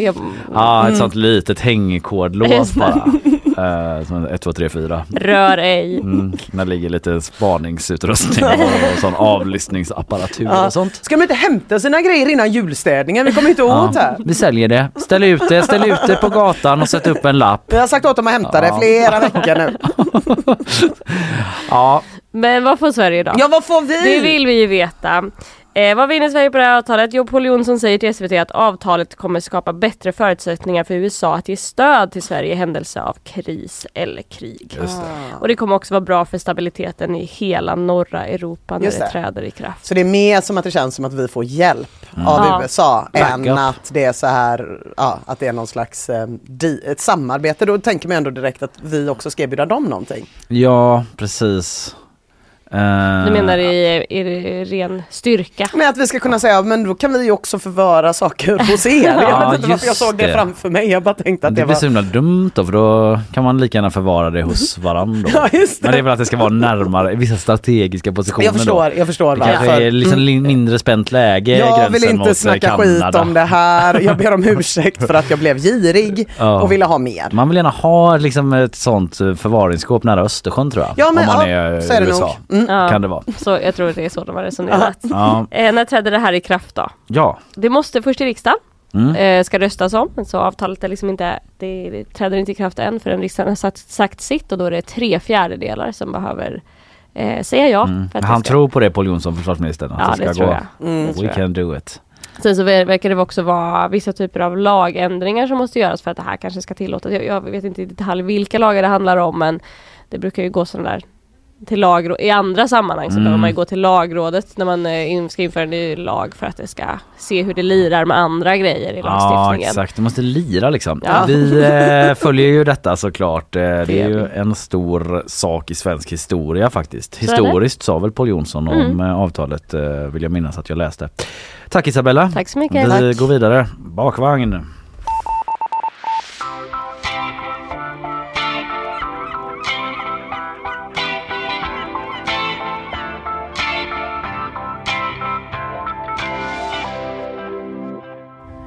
Kalle, Ja tack. du är ju lite av en quizking i att du skriver mycket quizfrågor. Ja det, jag har ju hamnat i det facket. Det har ju blivit eh, my trade liksom. Ja, lite grann har du väl också placerat dig i det Jo facket, visst, jo visst, ärliga. det får man väl säga. Men det är ju någon sorts... eh, Tvinga mig inte att skriva fler quiz, jag vet att jag är bra på det. Men kan vi inte ta in någon annan? Men jag säga som Zlatan om fotboll, så här, quiz är roligt. Men ibland blir man trött på det. Men som quizutövare då, om vi snackar pubquiz, Mm. vad har du för erfarenheter där? Ja men det var länge sedan. Jag eh, back in the day, för länge sedan brukade jag gå på Red Lion, eller ja, en pub i. Det var liksom inte marknadsföring men eh, pubquiz och sådär. Eh, men eh, jag kanske är lite, jag är inte så sugen på det längre för jag håller det? på så jävla mycket själv. Just liksom. det, ja. Eh, Det blir inte så avkopplande. Nej, jag brukar inte gå så mycket längre. Men hur var det när du gick på pubquiz? Brukade du vinna? Eh, nej, Nej. jag kan inte säga det. Jag vann nog aldrig på det som jag brukade gå på så tror jag aldrig vi vann där. Men vi var väl och nosa någon gång så. Då var man så ung också. Ja. Jag skyller på det. Ung och dum. Ja. Kan du känna dig in i den här situationen då? Eller i alla fall leva dig in i den här situationen. Mm. Du är en riktigt heavy quizare. Du har ett ganska trött jobb och det enda lilla glädjeämnet du har det är att två gånger i veckan så Mm. går du och dina nära polare och quizar. Du älskar det. Det Ja. viktiga det är inte att vinna, det är att hänga med kompisar. Mm. Men tänk dig då att samma jävla lag vinner båda de här quizerna som du går på varje vecka. vecka ut och vecka in. Ja. Vet du vad jag tror att det här är? Ett utbrett problem som ingen har lyft tidigare. Det kan vara så. Jag tycker mig känna igen det. Att det finns de här quizen. Den här veckan igen har vi liksom Exakt. Islamiska Quizlamska staten. staten, något jävla toppat lag som sitter och dricker Cola Zero Ja. och är professorer inom var sitt ämne. Jag känner det börjar koka Eller hur? redan Visst nu. gör det? Typ de kanske inte ens känner De varandra. kanske inte ens känner De varandra. De har liksom ihop. elitsatsat. En sån Och då, Marvel-gäng liksom. Exakt, exakt. Av professorer. jag har sett de här.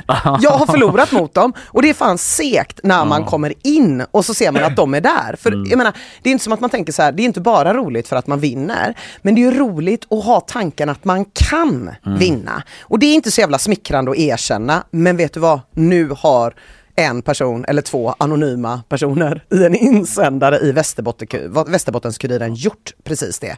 Tatt bladet från munnen. De lyfter det här De har den här varit frågan. Liksom, ja, Jag är säker på att väldigt många känner igen sig och ingen har vågat säga någonting tidigare. Och nu kan man läsa i Västerbottens kurirens eh, Kuriren då. Mm. Låt inte quizeliten ta över Umeå.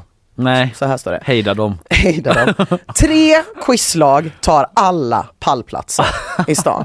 Vi förstår att ni är bättre på musik. Ni är rutinerade, organiserade och tävlingsinriktade och förtjänar en applåd. Vi andra kommer däremot till krogen med vetskapen om att vi inte ens kommer hamna i topp tre. Detta förstör det fantastiska quizklimat vi har lyckats odla i Umeå. Vårt förslag är att de tre största lagen ska begränsas till ett quiz i veckan, alternativt tävla om separata pallplatser. Om detta inte åtgärdas omgående kommer snart resten av Umeås befolkning bojkotta quizen i brist på bättre förutsättningar. Oj, har de samlat hela Umeås quizstyrka? Det är liksom? två, den är undertecknad med två normalbegåvade, Ja. den här eh, insändaren. Men jag tror fan att Mm. det här ändå är något. Jag tror att de, det här är startskottet för en rörelse vi kommer se. Kanske lite att ta i. Det är väldigt många som kommenterar under artikeln typ ja, avundsjuka, bla bla bla bla bla bla. Men jag tror att det finns något här och jag tror att Göteborg kan bli staden som går före. Så jag Mm. tänker att kanske Mm. att man skulle kunna ha två elitquiz i veckan.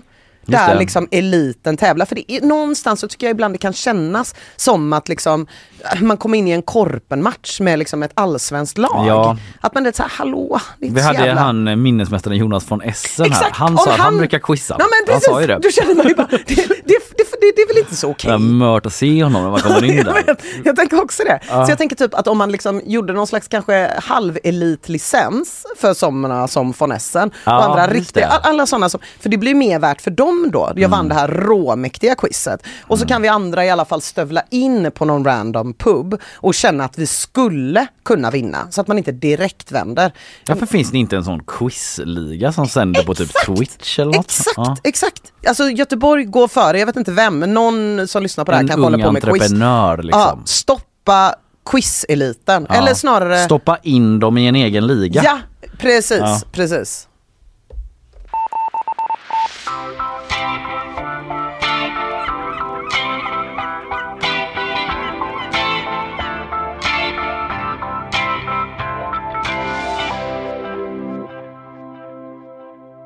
Jag pratade för ett tag sedan här Ina om upploppen i Dublin.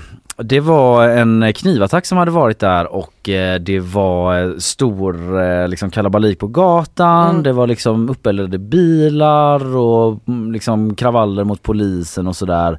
Och eh, en som var lite vid sidlinjen då liksom twittrade att nu är det krig.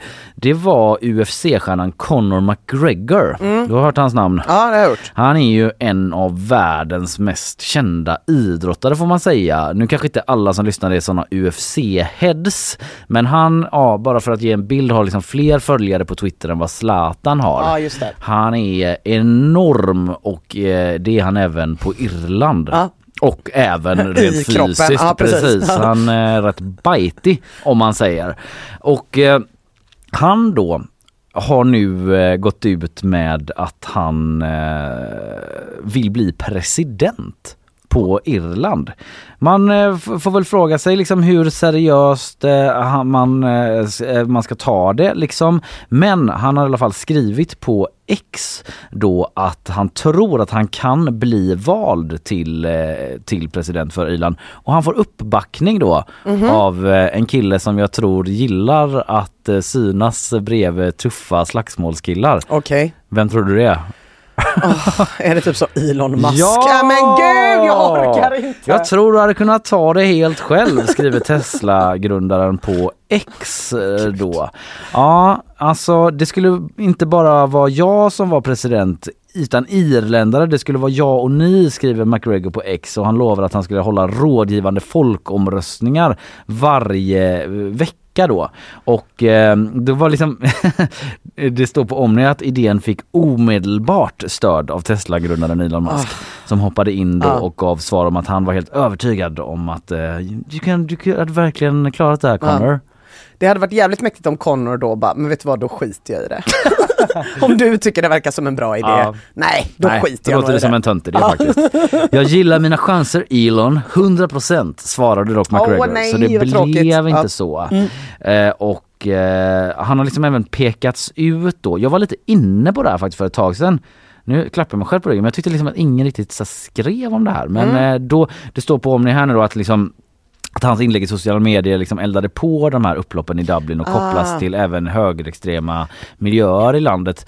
Alltså det var ju att polis, en polischef i Irland sa att det var liksom högerextrema typ hooligans som låg bakom de här upploppen. Han sa inte att Conor McGregor är det, det gör inte jag heller. Nej. Men att han ändå pratade väldigt mycket om så här massinvandringen, den typen av liksom Mm, så här mm. ingångar i det och att skrev som sagt att det är liksom nu är det krig och sådär. Ja. Och nu så gör han det här utspelet då om att han eh, liksom eh, vill bli president och han öppnar upp för möjligheten att ställa upp i nästa presidentval i alla Mm. fall då som man säger.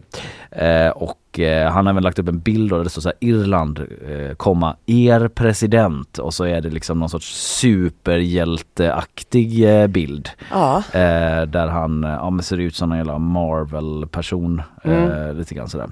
Så ja, jag vet inte om det är Conor McGregor, UFC-stjärnan då. Alltså inte otänkbart. Nej, det blir inte färre liksom kändisar inom politiken.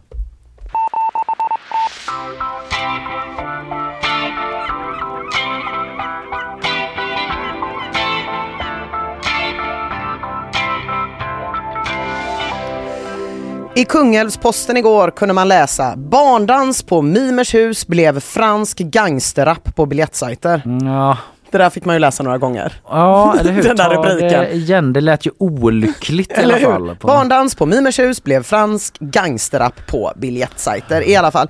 Det som har hänt är att nu på lördag, då är det dags för Kulturskolans avslutning och dansuppvisning i Kungälv under namnet Jul är kul. Mm.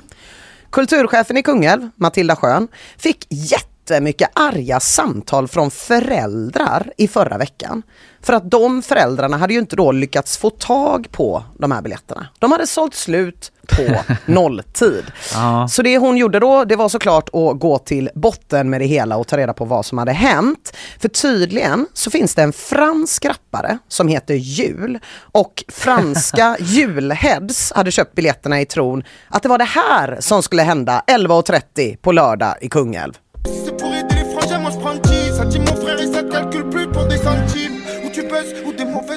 Jävla bra Det hade- bokning liksom. Nej, verkligen. Mm. Det hade varit otroligt roligt om Ja. folk kom och förväntade sig det Mm. och istället fick det här.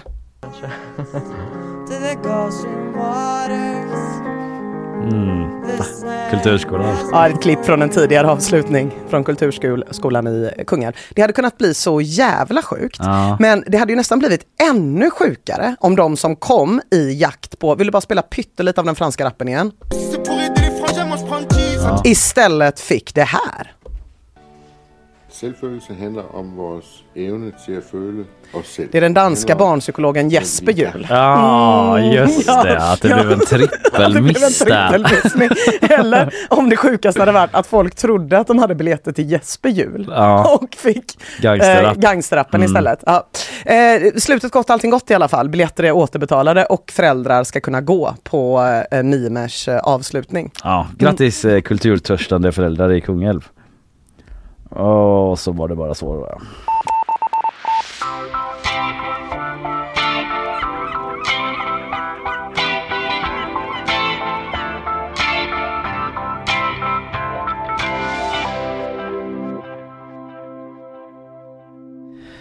Har du börjat pynta? Japp. Hemma? Japp. Inte, du har inte så, du bor ju i lägenhet va? Jajamän. Du är inte sådär att du liksom eh, ger dig, eh, tar dig an gatumiljön Nej, liksom, utanför eh, hemmets Jag är väldigt vrå. restriktiv med mitt pyntande men jag uppskattar verkligen en god adventsstjärna. Mm. Och det är fan inte lätt att få tag i i dagens Sverige alltså. Nej, det Nej. ska vara på ett visst sätt och sådär eller? Den ska bara vara som den adventsstjärnan var när man var liten. Orange i papp och röten. Ja, vi har några olika hemma men eh, det är vissa som jag eh, har lite åsikter kring. Men jag väljer oftast att inte lufta dem. Jag eh, väljer mina, inget jag vill strida om, Nej, någon kulle jag vill upp på. Nej. Rödlöksvägen på Hisingen dock. Där eh, händer det grejer. Det kan vara Göteborgs mest julpyntade gata. Eh, jag ska visa dig en bild där från gp.se. Så här ser det ut. Nej men gud vad mysigt. Ja, lite amerikanskt nästan. Ja. Där började det med en vacker jul med att en av de boende eh, där på gatan, eh, Iveka Jugovic, hon, eh, 2016 var det, la en liten slinga över häcken. Ja. Ja, det är väl trevligt Ja. bara. Eh, men då liksom eh, var det, eh, som det står i artikeln, eh, grannen bredvid hakade på. Och sen blev det någon sorts snöbollseffekt där, att Mm. de triggade varandra Som till folk gör. tyngre julpynt liksom. Och eh, några år senare när familjen skulle åka på julmarknad då så hotade, eh, inom citationstecken hotade då, grannarna med att bräcka deras pyntning medan de var borta. Och lo and behold när de kom tillbaka, det var helt uh, urballat. det, det var liksom lampor, slingor, det var sådana stora eh, snögubbsfamiljer Ja. som eh, de hade ställt ut där och eh, nu har de liksom blivit ja, inofficiellt utsedda då här i GP kan man väl säga till Göteborgs mest välpyntade gata. Och grannarna tycker det är him- himla trevligt liksom att eh, komma hem då efter en lång dags arbete. Man, man kör in på gatan efter jobbet och ser allt pynt och axlarna sjunker liksom ner Mm. säger Henrik Törnqvist som bor eh, på gatan. Men det finns ingen press säger han om du flyttar in nya grannar, att man måste vara med på detta. Men eh, det är svårt att inte vara med i pyntandet för man rycks med. Och det är ett bra sätt att komma in i gemenskapen. Så det finns ändå en liten, Ja. även i den ingen presscitatet, en liten press på att eh, Alltså så här, du kan ju komma in i gemenskapen annars. Men det här är ett väldigt bra sätt att göra det på. Eh, så. Eh, är du positiv till den här typen av liksom eskalerande julpyntning i offentlig miljö? Ja men absolut, så länge det sker på hissingen så är jag för.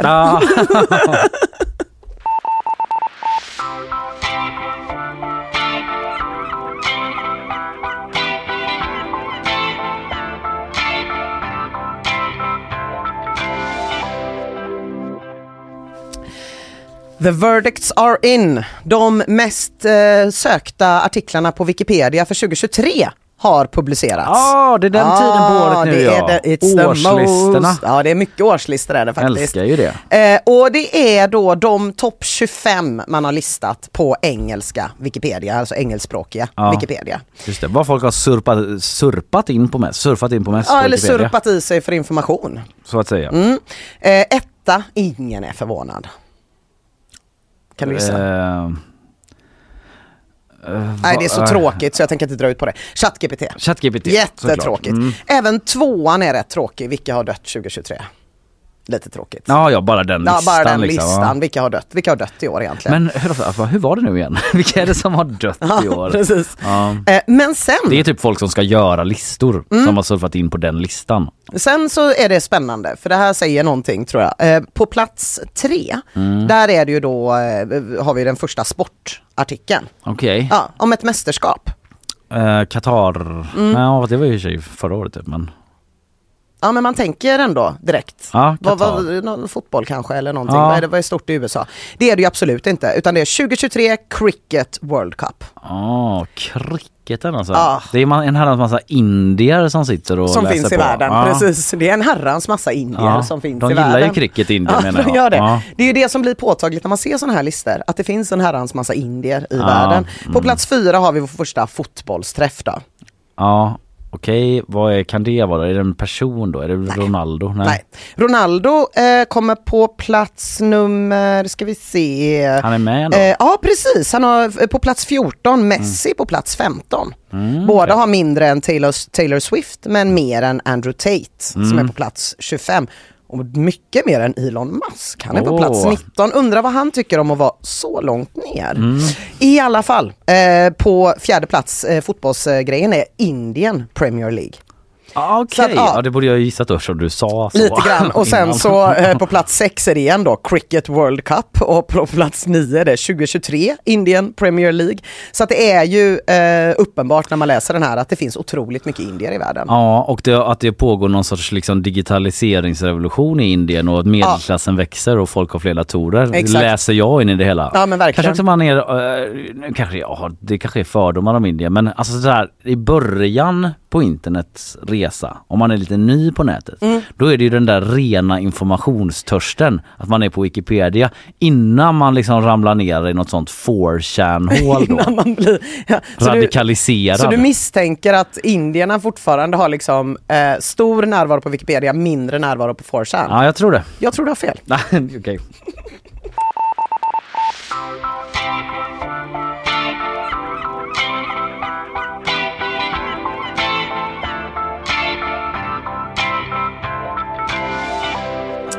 Ber om ursäkt på om det är rasism mot indier, det som jag trodde. Nej. Jag är inte säker. Trailern för Grand Theft Auto 6 är här. Och vet du vad, det har jag sett på sociala medier. Är, du, eh, är det en stor grej för dig? Nej, men det är Nej. en stor grej för vissa jag känner. Ja, det är ju det. Den har setts eh, 100 miljoner gånger Okej. eh, på en Vilket dag. inte är i närheten av så många som såg finalen i Indian Cricket Premier League. Nej, nej, Men visst. ändå. Ja, eh, eh, det är 100 miljoner visningar har den på en dag på Youtube då, Ja, den det är här trailern som är en och en halv eh, minut lång och eh, det här spelet ska komma då 2025 Nej, men det är ju först. svinlångt. Ja visst. det Hur törstiga är GTA-headsen? Råtörstiga, de har ju inte fått ett nytt GTA-spel på eh, tio år. Va? Ja, tio år har gått skriver Aftonbladet sen, eh, sen liksom GTA 5 kom då. Eh, sen är det möjligt att det har varit lite såna, du vet, Ja, såna små sidor, vad fan Luffiga heter det liksom? spin-offs typ. Spin-offs eller eh, såna där, eh, vad heter det? Expansions ja, tack så mycket Carl. Expansions. Ja, eh, men det är tio år sedan som det kom ett helt nytt spel då och eh, där kan man se då att det är första gången man kan spela som en tjej då. Ja. Yay feminism! Och vi är framme. Så nu är man en tjej som kan slå horor. Exakt. Så nu är vi framme vid absolut jämställdhet. Eh, är det första och eh, man kan spela henne då och eh, det utspelar sig i den här Vice City. Mm. Skitsamma. Det är liksom ett av de mest populära spelen eh, som finns i hela världen. Bara Minecraft har sålts i fler eh, exemplar. Och eh, jag var, surfade in lite grann på Reddit då för att se vad, liksom, vad surr, hur surret låter Mm. bland alla. Tänker mig att det är en del gamers som Ja, så jo, nej, men det har du nog rätt i. Och eh, där eh, är folk sura då för att man inte släpper det här på PC förrän 20, 2026 eller 2028. Alltså eventuellt tre år senare. Om fem år. massa memes med eh, den här killen från eh, Breaking Bad. Ja. Att han är jätteglad att det ska komma men Ja. är jättesur att det kommer 2028. Orimligt. En liten meme-take, en annan meme-take är att eh, de bara tycker att eh, en meme som är så här eh, Me thinking GTA 6 trailer just eh, looks just fine I'm not supposed to feel like this. Ah. Folk som vill vara svintaggade Ja, men, men inte tycker det är det. råball Ah, det. egentligen Mm, då. mm. Så lite ljummet mottagen i en eh, Reddit-tråd i alla fall. Och att man inte kan förbeställa är många arga på. Jaha. Att man vill kunna förbeställa redan nu Ja. men det går tydligen Snälla inte. ta mina pengar GTA. Varför exakt. kan ni inte bara ta mina Man bara pengar? kastar dem på Rockstar Games huvudkontor. Så studsar de bara mot fasaden. Tillbaka i pannan så på en. Ja, så eh, om två år kan ni spela det också.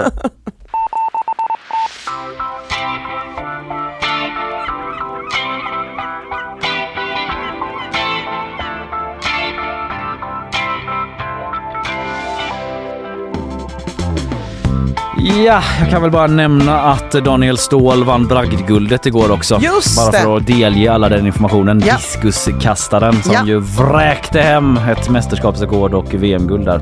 Vann bragdguldet. Men eh, det är väl allt vi hinner med för idag. Jag Man kan prata det. nyheter hur länge som helst nästan, men någon gång får vi sätta punkt också Ina. Det måste det vi.